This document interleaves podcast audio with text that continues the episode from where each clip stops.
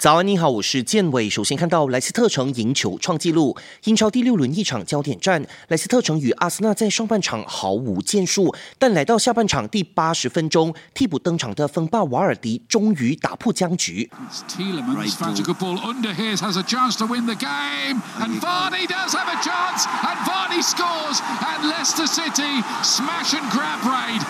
最终，莱斯特城一比零小胜阿森纳，四十七年来首次客胜对手。埃弗顿则吞下南南普顿送出的两个光弹，遭遇赛季首败。太妃堂还创下了尴尬纪录，连续两场比赛都有球员染红，是九年来头一遭，并在英超历史上合共领了九十八张红牌，比其他球队还要多。狼队与纽卡索一比一握手言和，过去两个赛季与对手交手四次，写下三平以胜的不败纪录。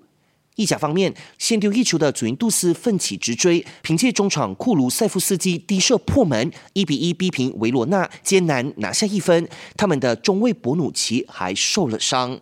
佛罗伦萨三比二战胜乌迪内斯，终止联赛三轮不胜。想要观看更多更精彩的体坛动态，尽在 ASRO。